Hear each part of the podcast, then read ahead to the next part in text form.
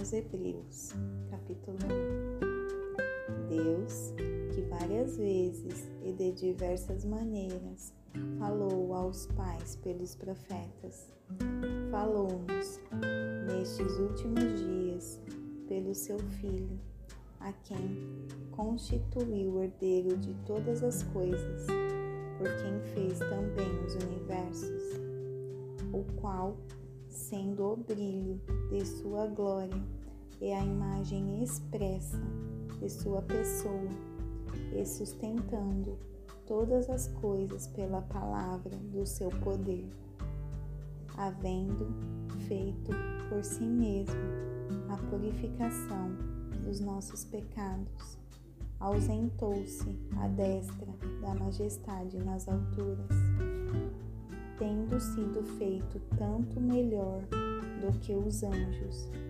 Assim, obteve por herança um nome mais excelente do que eles.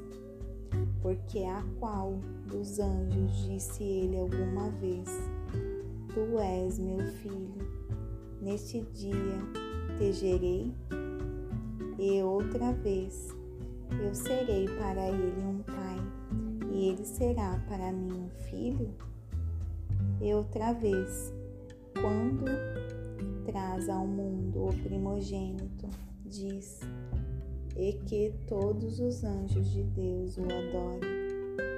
E dos anjos diz, que faz dos seus anjos espíritos e de seus ministros uma chama de fogo mas do Filho diz: Teu trono, ó Deus, é para sempre e sempre.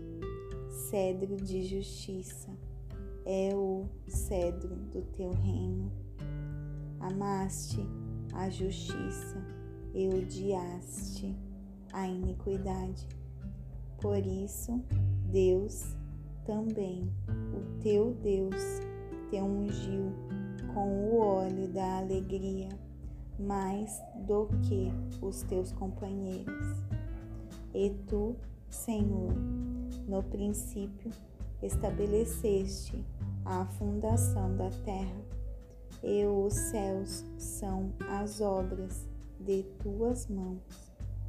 Eles perecerão, mas tu permaneces, e todos eles envelhecerão, como acontece com a vestimenta, e como um manto tu irás dobrá-los, e eles serão mudados. Mas tu és o mesmo, e os teus anos não acabarão. Mas a qual dos anjos disse ele alguma vez: assenta-te à minha destra, até que ponha os teus inimigos por escabelo dos teus pés?